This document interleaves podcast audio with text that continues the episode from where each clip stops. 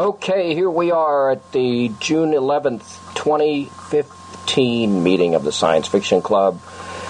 And we are talking about Ventus by Karl Schrader.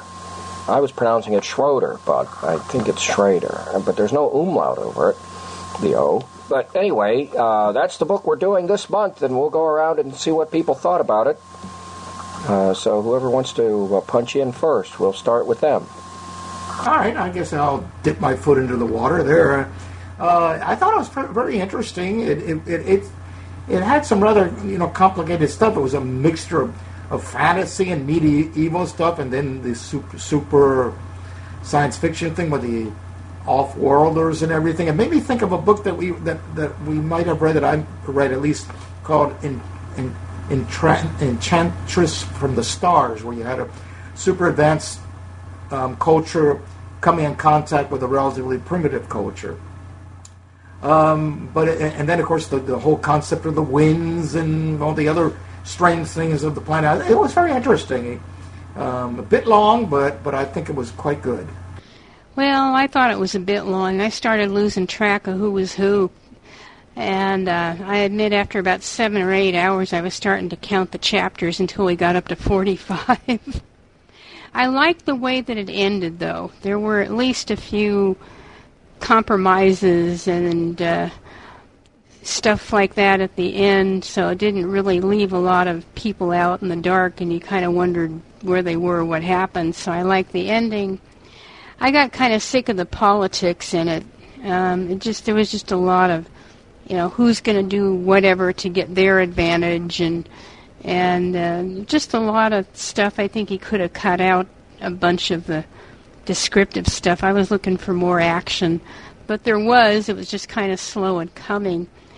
But there were a couple things that kept me going, despite my getting restless with it. I loved the way that Jordan worked his mind and his brain to actually figure out how things worked and it was interesting that the winds were actually called the winds because when I first started the book, I thought winds were going to be breezes or tornadoes or hurricanes or some weird something, but no, winds probably meant power, like a, um, a really strong wind would have. But these things were, of course, were AI, and uh, they had a lot of power. You know, definitely, whether you were the good ones or the bad ones. And um, I like the way that it ended, as I said. I like harmony in the environment, and I like things to work together. It's just my uh, getting into the ecology stuff, so that attracted me a lot. So, interesting book, a bit too long, but that's how I thought of it. Well, I really liked the book too. Um, I I agree that it was maybe just a skosh long um, I found places where I was kind of thinking, oh my gosh, are they ever going to get to the battle? Or oh my gosh, are they ever going to get to whatever it is that you know is coming? Um, which kind of bothered me. But other than that, I thought it was pretty interesting. And one of the things that sort of struck me kind of late in the book was when they were talking about how there were um, categories and stuff that, you know, like first of all, there was like, I am iron, and then I am a knife. And then, you know, and sand was, was a good example. It's like, I was, I'm silicon dioxide, and then I'm a grain of sand, and then I am sand as, and then the, I'm the desert. But then there were other categories that were something that humans never really thought of. And what that, the thing that that made me think of was, was um, a concept called object-oriented programming, which is sort of a design method that I used a lot when I was doing software.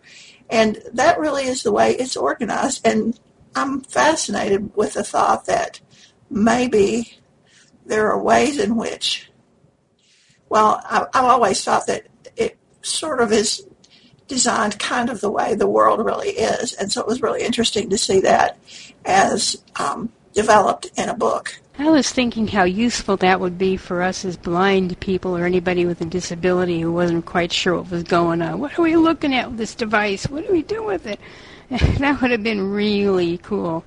Well, I I love the book. I think I'm going to put it on my favorites list if I ever revise my favorites list, which I may at some point. But as I told Lissy, I, it takes years for a book to get on my favorites list because it has to hold up. You know, it has to be a classic. It has to hold up for years, and I have to think about it. You know, and if it keeps coming into my mind every so often, then it eventually will get on my favorites list. So this book isn't there yet because I just read it last October or September and October, and uh, for Bookshare I scanned it, and then uh, I read it again with Lissy. I wasn't sure I was going to, but I decided to go ahead and do it, and it's it. I thought it was just as good the second time. There are some things about it I don't quite get, which we'll we'll talk about, but overall I thought it was great. Um, I, I, I know. Um, Lissy's going to talk in a minute, but I she, she, thought it was a little long too, and I said it's a big story. So, um, you know, it reminded me somewhat of a fire upon the deep, not in details, but in some. In he certainly was influenced by Vernor Vinge. I can see it, and I forget whether he mentions him in the acknowledgments at the beginning or not. But he certainly uh, was influenced by him. I can see the, you know, the the super intelligent, the way he handles some of the, some of that stuff as Vinge did. Um, and I thought it was great. Um, the the uh, the the ending, I liked the ending too. You know, they came to an agreement. You know, they, they things worked out.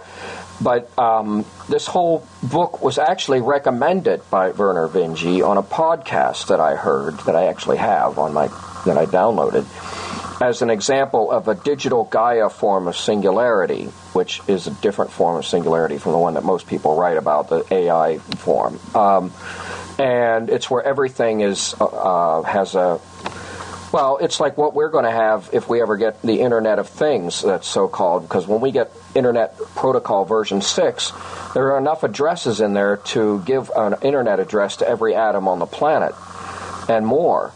And if we ever get that, um, it seems to be kind of slow in coming out, but um, you know, we could have something like that. We're already getting to it in you know with appliances and cars coming online and all that. Um, so we're kind of in the infancy of that now. But I like to see how the author played it out.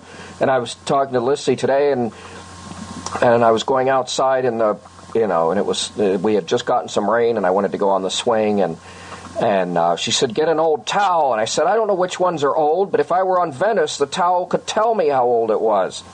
Um, so I was just, you know, kind of thinking about that kind of thing. Um, but anyway, I thought it was a great, great book. And I, as I said, there are some things about it. It may have been a bit on the long side. No book is perfect, but this one is really, really good. Sweetie. Um, I have, I have I didn't like the, all the soldier stuff and the war stuff, but that's I know that's part of life. I can see how people who uh, there are a lot of religions where they believe that everything is connected and um, that you never cease to be, you just change. And that's kind of what happens on Ventus. But I was thinking at the end when the when the fox um, brought the bird to the the man. He and I thought, you know, a fox wouldn't do that, and so my thought was, is that still a fox? You know, it was a nice thought that the fox would share, but then what's the point of it looking like a fox? Because in essence, it's not a fox anymore. It's uh, some kind of a sharing animal or whatever. So um, that's all I have for right now. well, you know, there's an old saying about the lion lying down with the lamb. You know, it'll still be a lion, but if it lies down with the lamb, is it still really a lion? You know, I guess you can ask that question.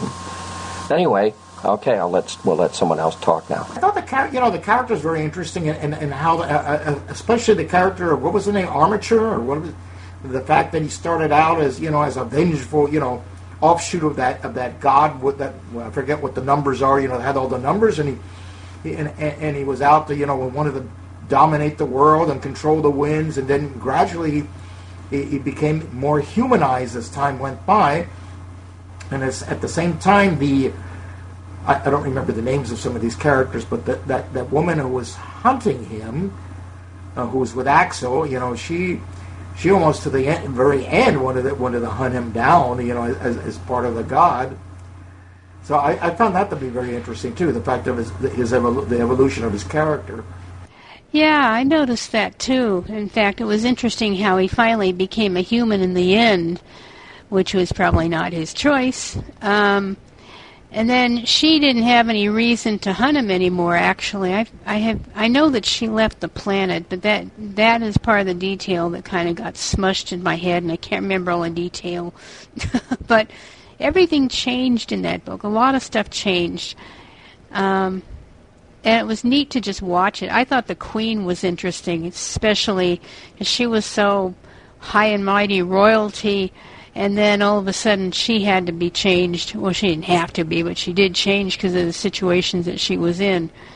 So by the end of the book, she was changed. I thought that the lady who was hunting um, the construct guy, Armiger or whatever it is, I can't remember the name either I thought that she had ended up becoming a part of Ventus, as in one of the winds. Wasn't she called like the white white hair or something like that? Yeah, she, uh, Calandria May, she was uh, hunting Armiger, and then the winds got a hold of her because they she had foreign technology on her, and she wasn't the one they sought, but they just they made her over into a a cat-like thing, but she still had most of her original psyche. Not, but but she was made over, and she was became part of the winds, but she still had her original purpose.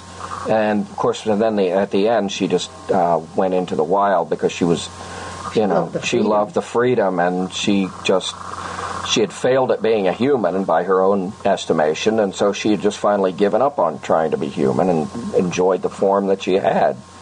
Um, so that was that was also another interesting uh, aspect to it. Uh, Arm, that was poignant though. Armiger, you know, became more human. He gave up his original purpose. But 3340, of course, being you know super AI, super intelligent, he would have he would have made a contingency for that.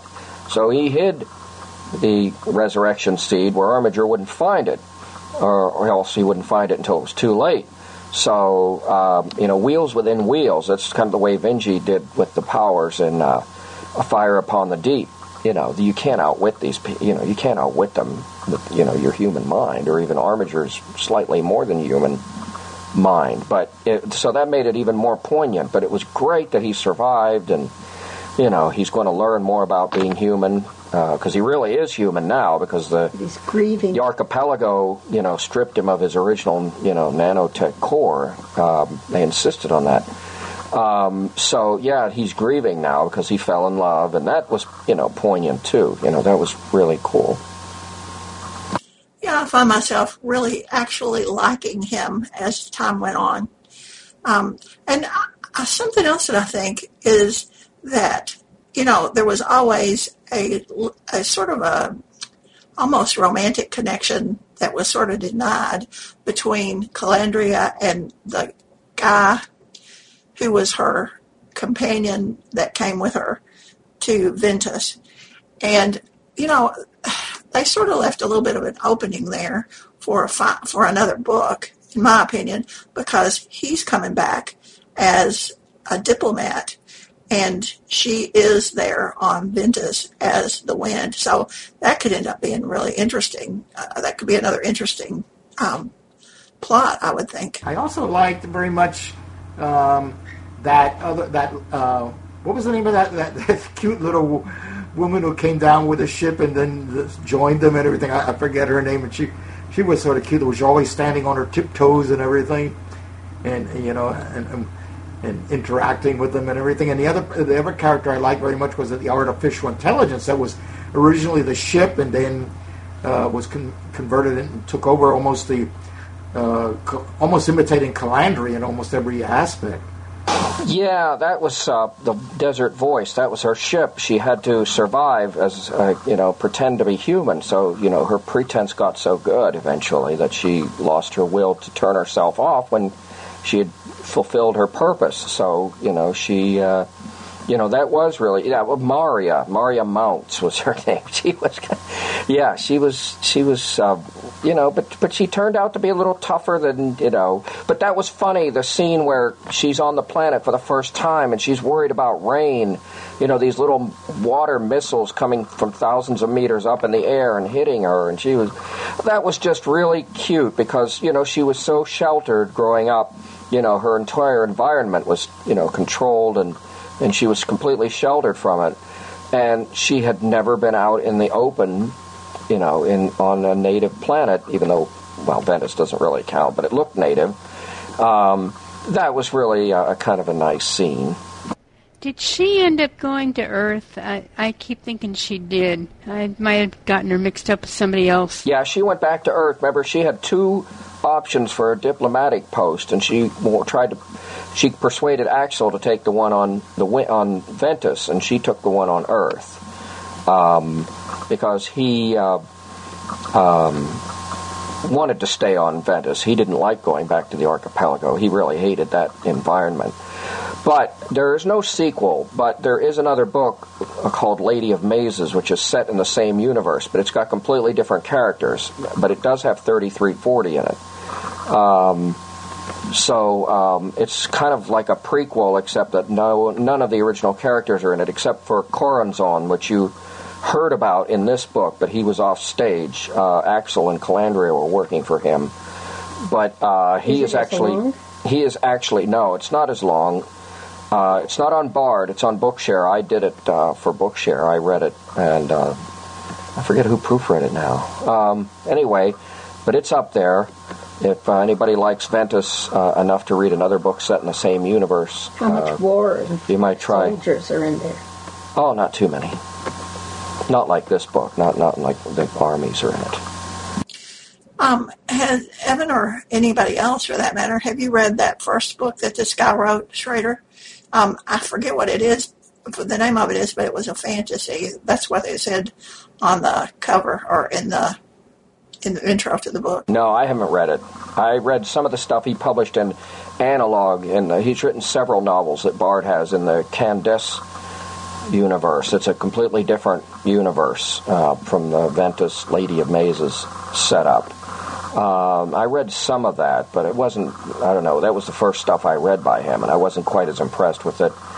Um, but um, maybe I'll have to take another look at it. But uh, no, I haven't read the fantasy that he wrote. But this, I like that scene. Another scene I liked with Tukhare's trying to kill him, and he's got this armor on, and he's all, you know, he can't. His nanotech is cheap. Remember, he he, he said cheap stuff or something when he was. He gave him that drug, and he got all discombobulated, and he couldn't, you know, function. And uh, Tukhare was trying to kill him, and he couldn't kill him, and Oh, it was just kind of a. I know it wasn't real comic at the time, but it, it, it was. It had its. You know, it had there was some swashbuckling elements there to it, and you know, it was kind of a good scene. I think that's the scene where um, he was getting punctured, you know, and the sword didn't go through his armor, and the, the opponent, whoever it was, said, Die, you idiot, or whatever. I thought, Yeah, right. it, it wasn't funny, but it was funny. I mean, it was just, I don't know.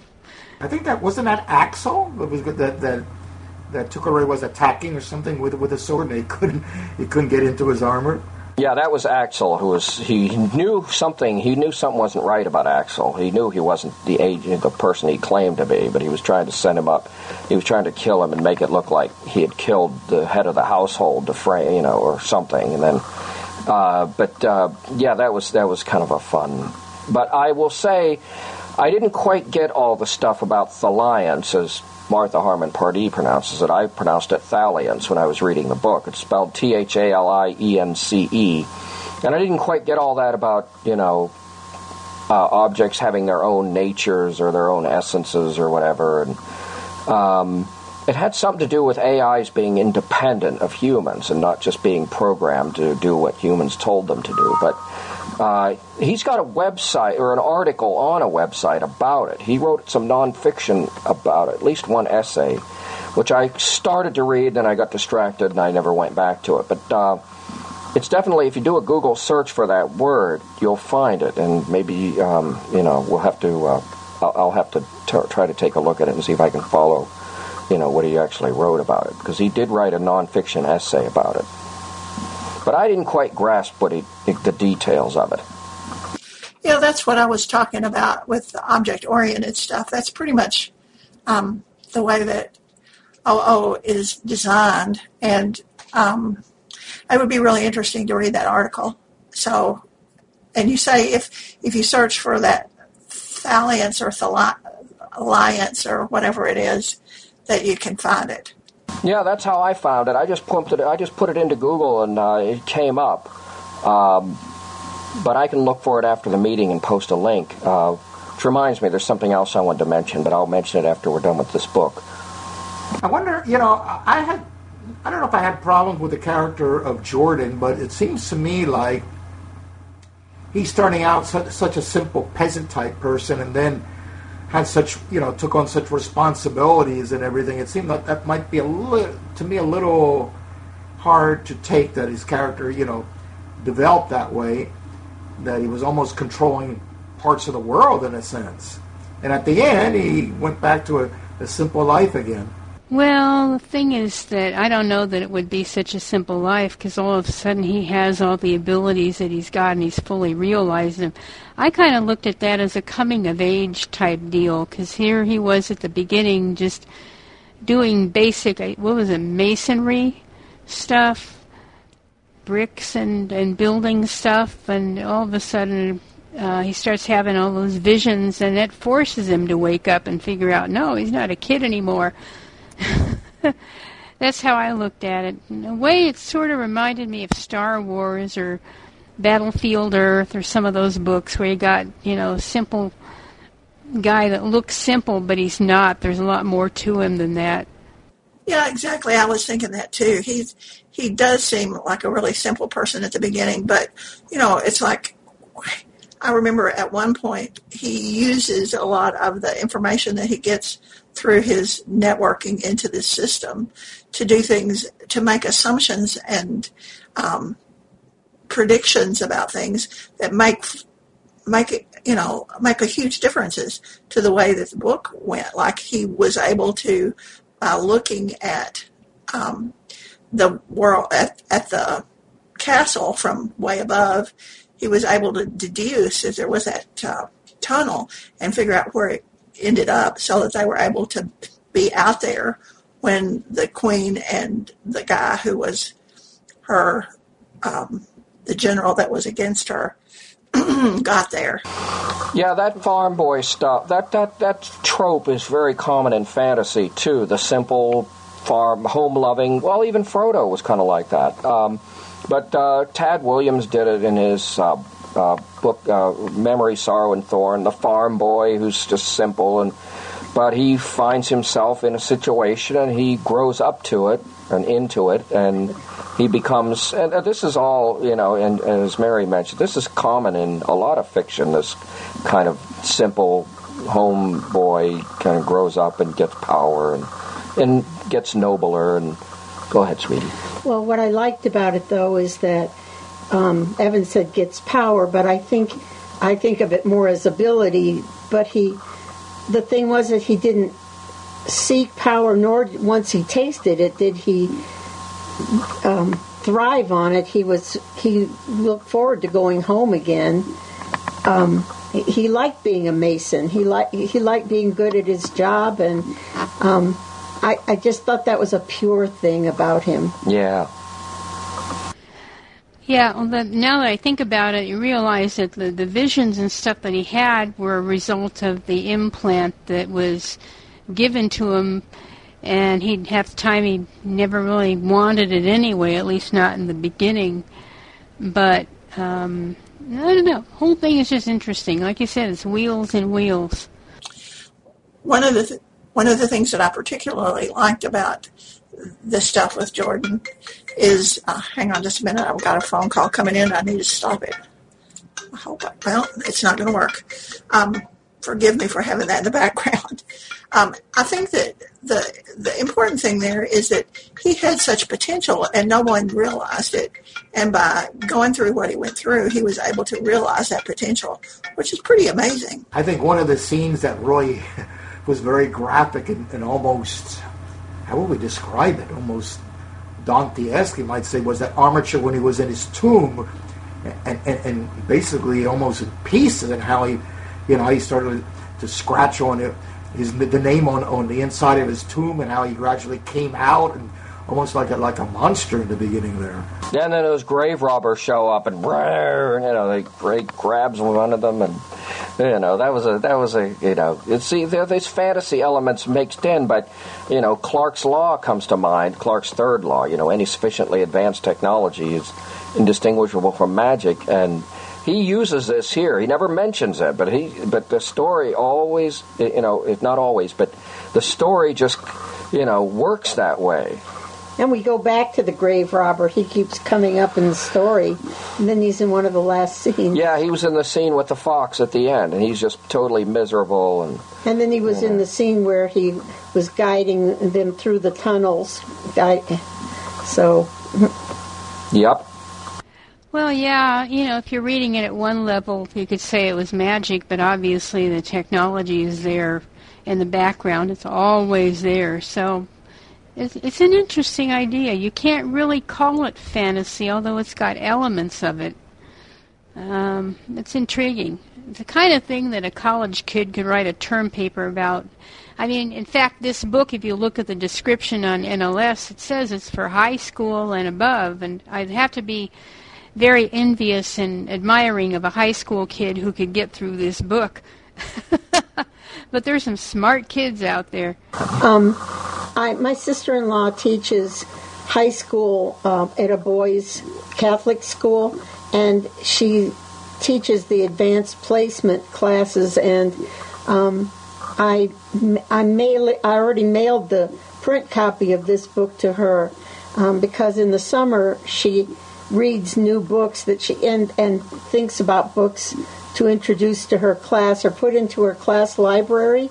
So if it get gets gets that far, I'll let you know if any of those kids ever makes their way through it because I agree. Um, I when I found out it was I was shocked it was a young adult book. Well, yeah, it's the longest young adult book I've ever seen. That's for sure. Uh, and it's yeah, it's definitely uh, uh, uh a long one for young people. Of course, if you think about what we were reading when we were growing up, especially if we were reading science fiction, I couldn't put my science fiction books into my English term papers when teachers wanted to know what we were reading because my teachers didn't know a thing about what I was reading. oh dear, I guess we're just sort of ahead of the game wherever we are in this in this genre. Yeah, I was in high school. I was like 16 when I read Dune and um, I certainly got more out of it later, but I certainly enjoyed it, and I got a lot out of it when I read it when I was 16. And I was reading, you know, Clarke and Asimov, and I read Stranger in a Strange Land when I was like a 17 or something, I think, and uh, good old Burt Blackwell's version, which I wonder if that'll ever get on Bard. If it does, I'll download it instantly. But um, anyway, so I, I, read stuff when I was, you know, and they were pretty long too, but they weren't listed as for younger readers though. So I, you know, I read stuff like that. So uh, I can see, uh, but I'm surprised that it got the label, you know, for junior high and older readers or whatever it says, because it's, you know, it's pretty complicated. High school. High school, yeah, pretty complicated for them. Don't you think that most kids who read science fiction are pretty smart anyway? Well, that's true. They're self-selected. Um, that that's that's true enough. So they'll they'll grab it to the smart ones will gravitate to this book. Well, and I was going to say I was reading Dickens when I was twelve, and you know, and, and in those days we didn't have a lot of choice in Braille, so kids who are really motivated go beyond where you expect, and then the kids that you wish had curiosity and ability but don't, you know, are looking for, you know, short books with short chapters. All right, that's true. That's true. Yeah, I grew up in the Star Trek generation with the, the original series. I think I was a sophomore in high school. I had a friend who people didn't think much of her. She wasn't very popular, neither was I, but we sat and yacked about Star Trek, and there it was 1966 and 67, and here we were talking about all this stuff that probably they didn't even teach in any of our high school science classes, and yet college kids learned it in physics. So I think we were ahead of the game there too. we weren't the popular ones, but you know we succeeded in life. Well, uh, if you guys are ready, we can talk about our next book, uh, if you'd like. Um, I know we've talked somewhat about new, a bunch of new Bard books that are on the list. Some of them new and some of them uh, converted. Um, but we can certainly talk about other stuff besides that. But there's quite a, there's been quite a little uh, influx of um, books um, that we can talk about, and I know that uh, Mary's written about the, the Pamela Sargent book, and I know Lissy was interested in that. And but there's some other possibilities too. So uh, if anybody's got any ideas, well, she's taking the little dog outside because if he gets up and he doesn't go, he might go where he he might go where he shouldn't. Now, if we were on Ventus, well, never mind. We tell it to read. We the just tell it. Yeah, we just tell it to leave the house, and it would.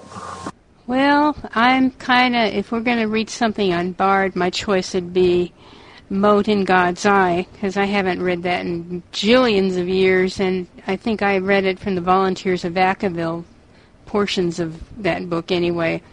And then there are other ones that are extremely long, like Marooned in Real Time. Who was that by? I forgot. Anyway, something like 43 hours. I think that's a little bit too long. No, that Marooned in Real Time is like 11 hours or something. I've got it on my BookSense. Um, it was serialized in analog. It's nowhere near that long. I'm, I think you're thinking of something else because Marooned in Real Time, I, I can get my BookSense, but I'm, it's like a, 11 or 12 hours at most. Okay, yeah, I was probably thinking of something else. Uh, there, uh, there's a book on Bookshare that I think, what do we mention it? Called Apex, which I think was written by that, what is it, a Chinese writer that we, didn't we read something by him before? Unfortunately, um, not everyone here uh, has a membership in Bookshare, book, uh, Bookshare to read it, but I downloaded I downloaded an audio version just to have it in the event that we were to read it, or maybe I might read it myself. But it sounded like it was very interesting. Uh, that is the third book in Ramez Naam's Nexus trilogy, and you really kind of should read the first two first because it's not uh, a standalone book. The characters and situations are all carried over from the second book. Um, it's uh, so I don't think we should read that. Um, the first one is called Nexus, and the second one is called Crux, and the final one is called Apex. And I'm about a quarter of the way through it now. And uh, but you kind of have to start from the beginning with that. But it, you're you're right. It really is good, but you can't start with Apex. And we didn't. Re- what was the one that we read that that took place? I mean, it took some place in some. I think some of the characters were in in, in Bangkok, and I can't remember too much about it, but it it had something to do with with some sort of drugs or something. I thought that might have been that first book, but I, maybe I'm, I'm probably that's probably some other author. Well, Nexus did take place in Bang. Some of it did take place in Bangkok with drugs. It's a Nexus is a, a drug that you take that causes you to have to be able to communicate with other people mind to mind. It's a nanotech drug that was developed in the 2040s or 2030s. Um, and uh, but I don't think the club did it. I know uh, some of us have been reading them. I know Leela liked them a lot, and I I liked them a lot. But I don't think the club did them.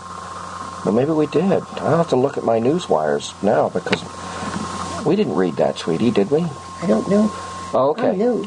Oh, okay. Well, I don't think we did, but if we did, uh, um, anyway, there, there, there is a book by a Chinese author, though, on Bookshare that I just put up a few days ago called "The Three Body Problem." It's a, it's the first of a trilogy about an alien invasion, written by a Chinese author. The first time, you know, that um, we've gotten a, a serious science fiction from the Chinese author, and. Uh, I've read it. Uh, it was scanned excellently by somebody we know, and I proofread it. Um, it's okay. I it's gotten a lot of really great reviews on Amazon. I think I'm a little bit in the minority. I think it's all right, but it's not fabulous. But if you're curious as to what wins awards in China, uh, you might want to check it out because it is it's pretty got some hard science in it. Definitely got some hard science in it, and it's got some characters. I mean, it's got But it's exotic. but it's it's, very exotic. It's very foreign sounding, though. She's right. Um, so if you guys want to read that, you might want to check it out. But um, you know, so that is um, that's the only one I know of by a Chinese writer that I think we've done, or that that I can that I remember that we haven't done it. But I'm that's the only one I know of. Uh, we did read Nexus. I remember that because I couldn't stand that book. Leland loved it, but I remember how it started. It, it was uh, teenagers in this club, and this guy was using drugs to uh, get them high so that he could have sex with them, and they wouldn't remember what he did, and then that's how he got his power to build his empire of, of him controlling all- all kinds of stuff. I hated that book, but the club read it. Okay, I'd forgotten that because I'd read it and uh, I didn't think I wasn't I wasn't happy with the beginning either, but I liked the book after that. Um, and the second book and now the third book is the final book is out, and there's a lot of intrigue and a lot of really interesting, thought-provoking speculation and some quite a lot of action. But uh, we can't read that book though because you have to read the second one first before you read the third one. So, um, uh, Mote is a good book. It's also quite long, though. Um, I don't remember how long the Bard version is, but I remember the um, was uh, at least twenty hours or more. Um, because I remember the uh, eight RPM version was on eight was on sixteen sides. Um, so um, it's but that was read by Ken Kleben. Uh, I never read the John Pope version. I had no idea Bard made a version read by him. Um, so, but it's another long one. If you guys want to read it, it's been like many years since I've read it. It's a, I think it's a great book. But uh, so that's certainly on the table if people want to read another long book. But if people want to read something shorter, there's um, plenty of choices there too. I think it's 22 hours, uh, and then there's a sequel to it that I think is a bit shorter. But I I vote for that one. I haven't read that in so long. Of course, that's just me talking. Other people probably have opinions. I know I haven't read it at all, so I don't know what it's about, but um, could you give us an idea basically what type of science fiction it is? Um, it's about a um, star uh, an, um, a ship is outfitted to examine this uh, solar system because they've detected odd um, behavior in its star.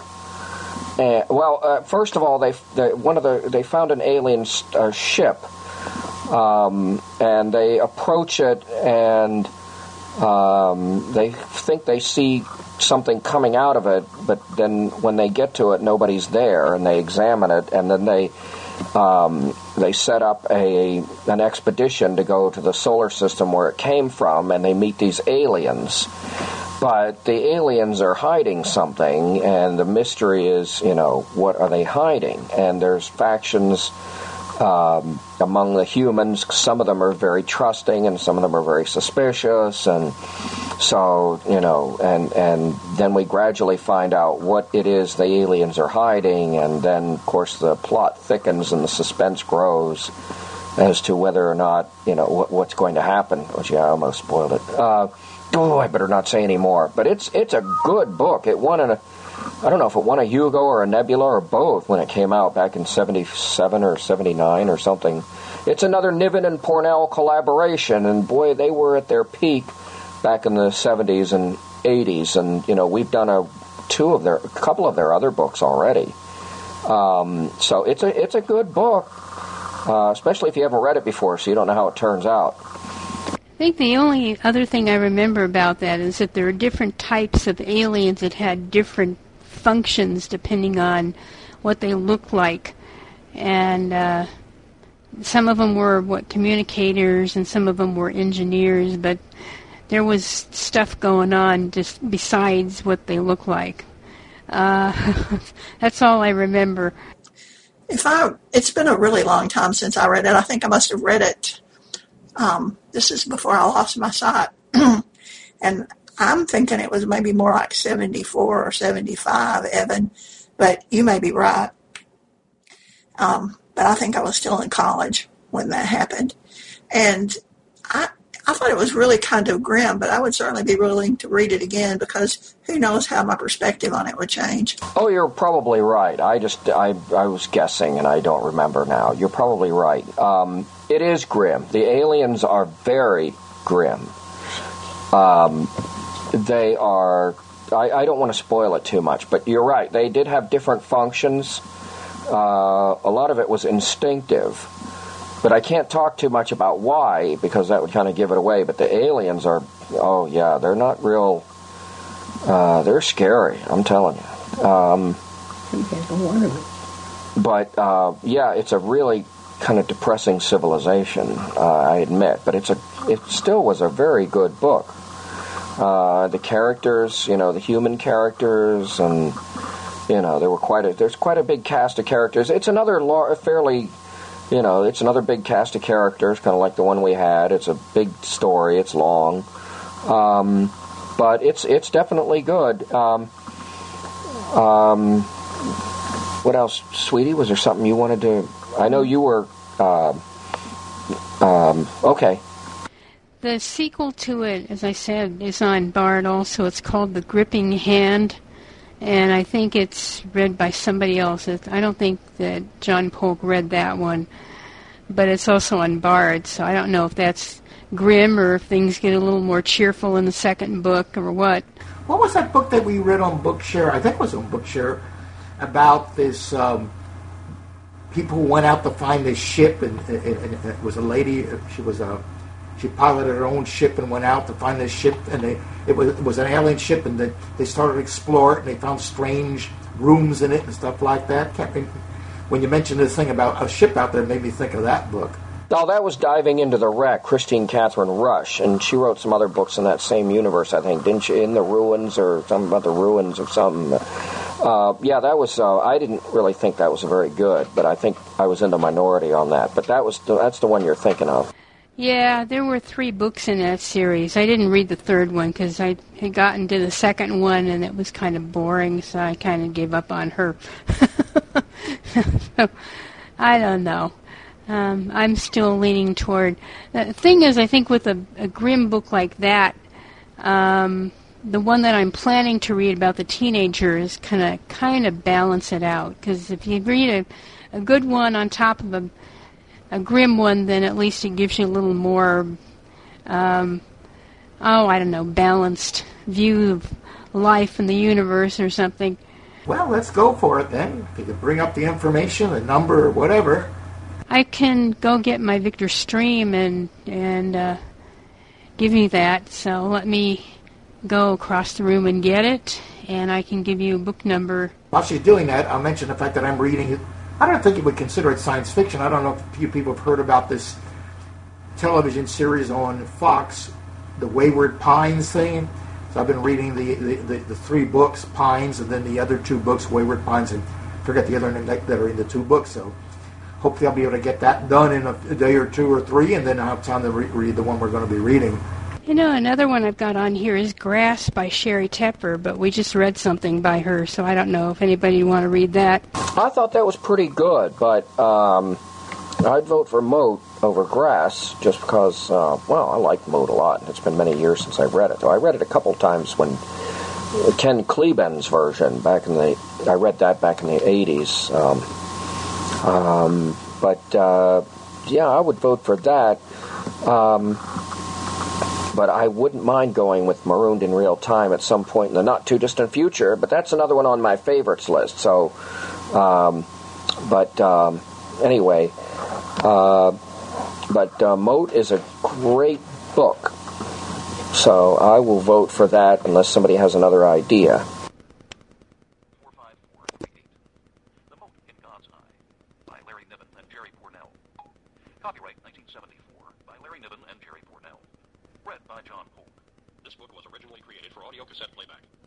Concerning cassettes do not apply to this recording. This version contains markers allowing direct access to major portions of the book. Library of Congress annotation. In the 31st century, humans make initial contact with another intelligent species. Though the aliens seem candid, they may be concealing their true and dangerously cunning nature. 1974. From the book jacket. Writing separately, Larry Niven and Jerry Pournelle are responsible for a number of science fiction classics, such as the Hugo and Nebula award-winning Ringworld, Debt of Honor, and The Integral Trees. Together, they have written the critically acclaimed bestsellers Inferno, Footfall, and The Legacy of Heorot, among others. The Mote in God's Eye is their acknowledged masterpiece, an epic novel of mankind's first encounter with alien life that transcends the genre. About the authors. Yep, you were right, Deb. It was older than I thought. But they didn't tell you much about it, did they? Wasn't that a crock?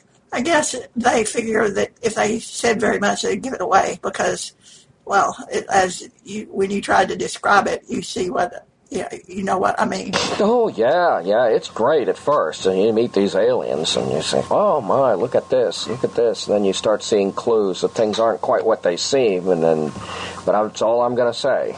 So what's the title, or do we have the number? 45438. 45438, I believe it said. Okay, got it.